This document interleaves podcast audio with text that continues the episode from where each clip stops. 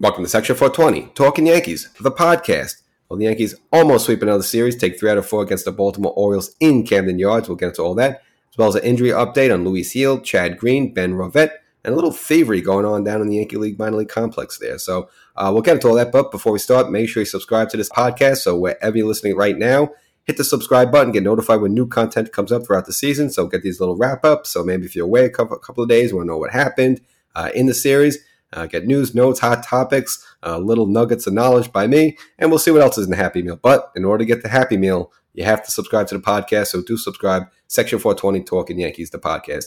So the Yankees, after taking three out of four in Chicago against the White Sox, I guess traveled southeast to Camden Yards, and situation where you figure they should be able to pad up their win totals. Should be some uh, easy wins laying out there. Again, Baltimore and Boston kind of competing. You know, who's more in the, in the gutter, uh, competing for fourth or fifth place in the AL East. And for the Yankees, and with Luis Severino on the mound for that first game, you kind of want to see a strong performance from him. I'm not saying he needed a bounce back performance like he's been garbage lately, but just hasn't been as sharp as in, and dominating as he was in the first couple of starts of the season. And that's the version of uh, Luis Severino that the Yankees got. Uh, going six innings, seven strikeouts, only surrendering one run via the home run by Anthony Santander. And Santander was basically the only Oriole that Yankees couldn't figure out uh, throughout the series. Uh, but the Yankee power came, you know, somewhat early on from an unlikely source, Jose Trevino, hitting a three-run home run, opposite field home run, which at that point gave the Yankees a four nothing lead. Uh, and Trevino, you know, not only was his first home run uh, of the season, but his first home run as a New York Yankee, and uh, come again at a, a, good opportune time. And we'll get into that a little bit later with uh, Ben Rortvedt. Uh, but the Yankees, you know, uh, with uh, Severino pretty much cruising along uh, four to one, never in a situation where they felt the Yankees were in danger, and they would add on to the lead later on with home runs by uh, Josh Donaldson as as well as Anthony Rizzo, giving the Yankees a six to one lead in the ninth inning. I guess uh, Boone, you know, not wanting Chapman to be get rusty, go too many days without, you know, going like seven days without, you know, getting any work in, decided to put him out there in a non-safe situation. And you see this all the time with closers. you know, once the, you know, they're not at the point trying to be uh, fine tuned with the pitching. They just want to get out, get some work in, uh, not look at looking to walk batters, and uh, you know more willing to serve up a home run versus give up a walk, and um, you know lay him in there. And this is kind of what he did with Anthony Santander, who took him deep. So it was his second home run of the game at that point, cutting the lead to six two. But again, there was a situation where you saw like the wheels were going to fall off of Chapman. Uh, he kept it together, was able to close out the game and give the Yankees a six two uh, win in the opener. Second game, uh, a little bit more nail biting, specifically for Chapman. Now, Taillon was on the mound. Now, in the first inning, Judge hit an RBI double, uh, which again, I guess uh, a year or two ago would, would, have been a home run, but at the start of the season uh, at Camden Yards, they kind of moved the wall back and up a little bit, made it higher. Uh, so you know, not so so easy for visiting teams to hit home runs. I guess they did some stats searching, and so a lot of visiting teams were probably coming in in there and getting a lot of easy home runs to left field. So in this case, it was only a double for Judge giving the Yankees an early one nothing lead. But don't worry, Judge would have his fun later on in the night, hitting two home runs in this game, uh, and at the point giving the Yankees uh, and uh, Taillon a five to three lead. Where it did get interesting in the ninth inning with uh, Aroldis Chapman on the mound. Now uh, he did get the first two outs pretty quickly on a strikeout and a ground out, uh, but did surrender a single. And then after that, had a little bad luck. So Robinson Chirinos uh, was at the bat with one runner on the base, hit a, a, line drive up in the middle. It's one of those situations where, as a pitcher, I guess you're caught in between. Should you stick your glove out and catch it, or should you let it go and let the shortstop field it? I don't think IKF would have been in position anyway, so I think it was the right call by Chapman, but just didn't execute it correctly and kind of uh, kind of waved his uh, glove out there, and the ball kind of uh, ricocheted off the glove, and it became a, a single for uh, Chirinos, putting runners on first and second. Again, it was the right call because I don't think IKF would have been able to field that ball anyway. Uh, but at that point, then uh, put two runners on for McKenna. Now again, this is all with two outs. He would hit a double, uh, which would plate one, so made the game five to four. But again, more terrifyingly for the Yankees, put runners on second and third. Now, where a wild pitch can either tie the game or, God forbid, a single then could dr- drive in the, the tying and winning runs in. The Yankees would end up losing that, where uh, get in a situation where they have no business losing a game like that. But luckily for the Yankees, up for the Orioles was Cedric Mullins, who I think believe going into that bat was like 0 for 4 lifetime against Chapman with like four strikeouts. Now, so Boone did have Clay Holmes warming up, interesting enough, and we've seen this from Boone earlier this season, where if it seems like Chapman's the wheels going to start to come off, he has no problems getting someone up there. Uh, and he kind of looks like he did have Holmes ready just in case the wheels did come off for Chapman. But luckily for Chapman, he was able to hold together, get Mullins to uh, a little pop fly to foul territory off the third base. and the Yankees were able to put the game away uh, again in a nail biting fashion, but come away with a five four win and win the first two games. Uh, third game, uh, the ace Gerrit Cole was on the mound, and he gave the Yankees an ace-like performance. Uh, going seven innings, did surrender two runs, uh, but overall good start by Cole, striking out five, and all, all the runs he needed were done in that first inning, mainly thanks to Gleyber Torres. So with two runners on, uh, Gleyber Torres, who again he's having a great bounce back season, and if he could keep this up, maybe he'll be the comeback player of the year. Hits a double to right field, uh, scores a run, but uh, after that, uh, where you know really showed some heads up play. Uh, while pitch uncorked, uh, Donaldson was on third. He comes in the score. Now the, the catcher tried to nonchalant the ball to the, to the pitcher covering first base.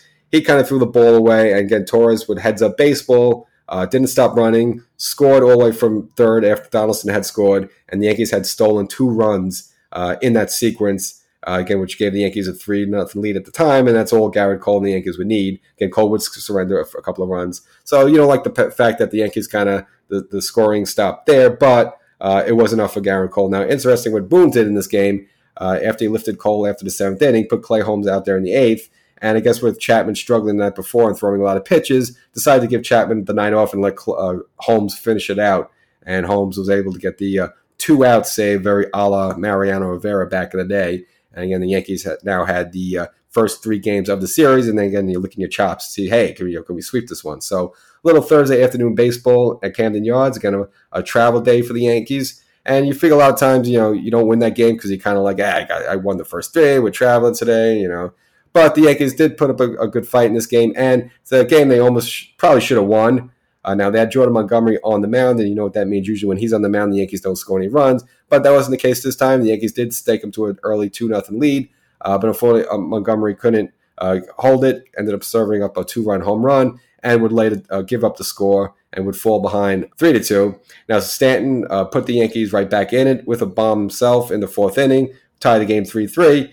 Uh, but the story of this game mainly was the Yankee bullpen and the lack thereof. So later on the game, IKF scored a, a, a two-run RBI double, which gave them the five to three lead. But the Yankee bullpen would falter. So this was a these small handful of games where uh, the Yankee bullpen just didn't have it. Uh, mainly Miguel Castro gave up a couple of runs. Then they tried to bring Chad Green out there to put out the fire. He gave up a run, and then it turned out um, he needed to leave the game with some uh, forearm tightness. So maybe that's why he wasn't effective.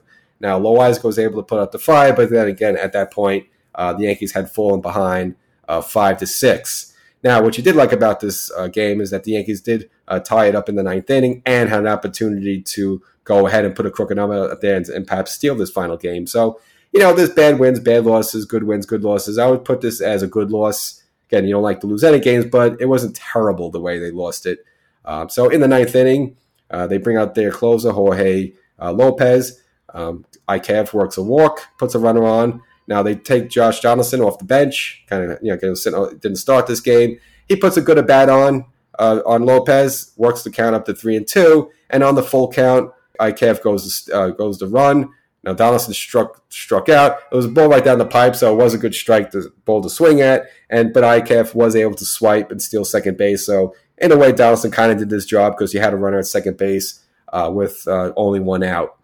Uh, but uh, next up from there was Marwin Gonzalez. He had a, a kind of a weird at bat. So the first pitch he swings at, and he must have tweaked something in his, his left knee because um, at first it looked like maybe the ball like uh, had a foul shot off his shin, but then on the replay it looked like no, the ball didn't. It wasn't a foul shot. It's just the way he swung and uh, something he twisted something under his knee. It looked like possibly man had to come out of the game. Uh, the umpire gave him a lot of generous time to walk it off. Uh, he did stay in there was down on the count 0 2, but you could see some, some of the swings he had. He had nothing under his legs. And then he just took a 3 2 uh, Uncle Charlie curveball right down the middle uh, for strike three. So now you had two outs uh, with DJ LeMahieu up as the final hope. Now, LeMahieu also put a good at bat, fought off a, a pitch, a little pop up to right field. And the benefit of two outs is that you could run in contact. So IKF on second, ran as soon as the ball it was hit in the air, able to score. The ball dunked into right field, able to score. Uh, at that game, tie the game uh, six to six uh, with LeMay on first. Next up was Judge, and at that point they had a decision make: Hey, do you want to pitch to Judge or uh, kind of pitch around him? And with Joey Gallo again with his sub 200 batting average, you know, rather pitch name is said. So they were kind of tight on Judge, worked the count to three to two, but ultimately did end up walking him uh, on a high ball. And so I put down runners at first and second with Gallo up. Uh, from there, they, they yanked Lopez. At that point, uncorked a lot of pitches. Uh, put in Felix Bautista. Bautista, hard thrower, and put up a situation for the Yankees that they were set up with Giancarlo Stanton, uh, who already hit a home run early in the game. And again, maybe other than Ju- Judge, the hottest hitter in this Yankee lineup. Now, Stanton uh, did put a good at bat and had a quality bat, I would say. Uh, smoked the line drive to, second, uh, to center field. Just didn't get enough of it. It kind of like what it was straight at center field. He couldn't yet pull it enough to get into the gap, which would have been nice. Definitely would have scored two, maybe three runs with everyone running on two outs. Uh, but unfortunately, smoked the ball, but right to the center field of Mullins, and he was able to put the, put it out. And again, that was the one opportunity that the Yankees had, and they really it would have been nice to seal the game there, but it wasn't to be. And then in the bottom of the ninth, uh, with Luetge on the mound, uh, Baltimore had their little moment of the series. A couple of runners on, and that gentleman again, Anthony Santander, who you know pretty much beat the Yankees up this whole series, you know, with some home runs, put it away uh, uh, with a three-run walk-off home run to that newly designed left field, and the Baltimore had a walk-off 96 win. So to avoid the sweep, and again, their little bright spot of this little four-game set. So a bit of a bummer. Again, you would like, you know, it was it was right there for the taking for Stan, but it didn't happen. And oh well. And again, it was the one of the very, very, very few games that collectively the Yankee bullpen didn't come through. So you got to have those once in a while. Again, I wouldn't put it as a you know it wasn't a terrible loss, just kind of annoying. So, uh, but again, Yankees walk out of there uh, with the three three out of four wins. So again, surely you take that even against a lousy team. You can't always expect to go in there and, and take all four. So good overall trip for the Yankees. Um, so I guess you know if you want to let's do a little math here. That's a six out of eight again in Chicago and Baltimore. Now come home to host those Chicago White Sox, including a Sunday night game on ESPN, so a little primetime baseball. Uh, again, only the bummer about the game was that Chad Green uh, needed to leave, had the, the, the, forearm discomfort, and that's coming after some news where another Yankee pitcher, Luis Gil, who made his uh, 2022 debut uh, in Chicago, uh, afterwards was optioned down to AAA, and in his first start at AAA, needed to be removed. Basically, came out of the game pointing to his elbow, which translating any language not good. So he's going to be evaluated to see you know what they can do with him, if they have to give him a, an MRI, if there's any damage there. Obviously, that would be a you know that would be terrible because um, you know he was pretty good for the Yankees last season, and he's someone you're going to kind of depend on down the road. Just knowing that players like Nestor Cortes, uh, you know, uh, uh, Jameson Taillon, uh, even uh, Severino probably going to have some inner limitations, and you're going to need some spot starts like people like him, Clarke Schmidt, maybe Deivi Garcia. So if he's out of the mix again, that is somewhat of a blow for the Yankees. Also, some injury news: uh, Ben Rortvedt uh, who again came over in the Donaldson slash Gary Sanchez slash Gio Urshela trade.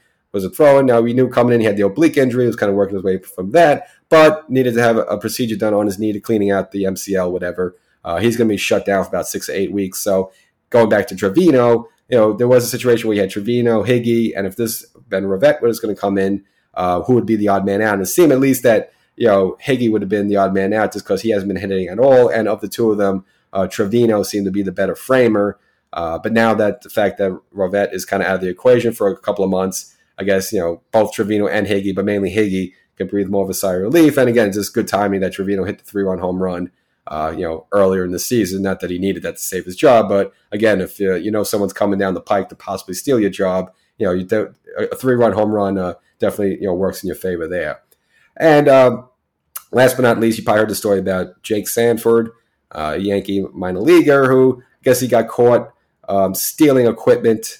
Uh, he was basically stealing equipment in the Yankees uh, clubhouse there, and supposedly people pre-ordered stuff and he didn't deliver on it. And I'm not sure the, whole thing was investigated by the Yankees, but again, once they found out he was doing this, he did cut him. Again, screams Allah. If you remember the whole situation with Ruben Rivera, uh, I believe he was caught stealing Jeter's glove, and uh, again, probably an embarrassment to Mariano. Had to be uh, removed from the team. So it's a similar situation with Jake. Uh, seems shortly after he did, um, I think he signed with some fall league, some independent league baseball team. So I guess he's going to continue his career. And he's, again, he's just somebody who you maybe don't leave your wallet in the clubhouse, you know, when you're playing a game. So, uh, so that's what we got for you. Section 420, Talking Yankees, the podcast. Hope you liked the episode. Again, make sure you subscribe, get updates and content throughout the series. Again, the Yankees uh, will host those uh, Chicago White Sox as well as a couple more from Baltimore. So if you like beating up on Baltimore, stick around a little bit. The Yankees uh, got you covered there. So over and out. Have a good day.